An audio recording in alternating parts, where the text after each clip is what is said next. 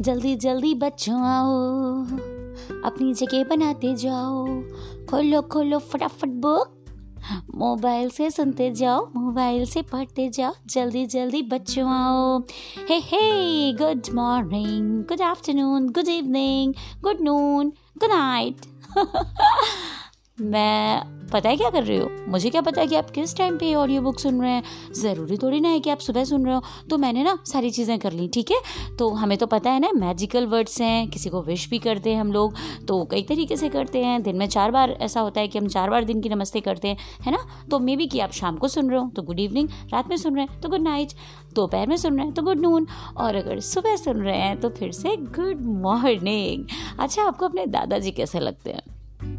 मुझे तो यकीन है कि बिना कहानियाँ सुने हमारे यहाँ का कोई बच्चा नहीं सोता। या तो दादी जी के कान खाता है, या तो दादाजी के। मतलब हम लोग बाबा जी भी बोलते हैं। तो मैं तो अपने दादाजी से बहुत सारी स्टोरीज सुनती थी। चलो कम ऑन टाइम नहीं वेस्ट करते। आज का चैप्टर है lesson sixteen our loving grandpa बच्चों इंग्लिश में दादाजी को या बाबा जी को ग्रैंड फादर कहते हैं और हम उन्हें प्यार से ग्रैंड पा भी कहते हैं, ठीक है? तो आज का पूरा लेसन अपने दादाजी के लिए। तो ध्यान से सुनिए फिंगर रखते जाइए अंडर द वर्ड्स और सुनते जाइए कि मैं क्या कह रही हूँ। Shreya and Kartik live with their grandpa he has broken in health they were worried about pa He has become so weak. He could not even sleep. They are missing his stories. He would tell about fairies. They gave him medicine and food. He has become in happy mood. They took him to the park. On his face, no tension mark. Grandpa is happy with friends. He misses them. Shake hands. Shreya and Kartik feel good. He feels his own childhood.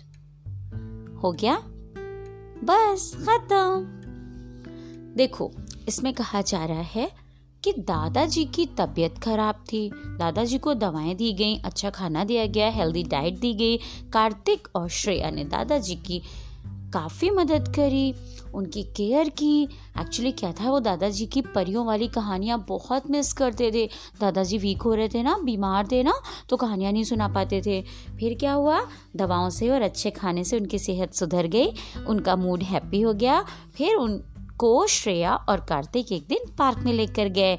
वहाँ पर उनके चेहरे पर खुशी आई, उनका mood अच्छा हो गया, वो रिलैक्स हो गए, तबीयत उनकी और सुधर गई और सेहत तब सुधरी जब वो अपने दोस्तों से मिले। वो अपने दोस्तों से मिलकर बहुत खुश हुए, उन्होंने बहुत मिस किया था इतनी बीमारी में अपने फ्रेंड्स को और उनसे हाथ मिलाया।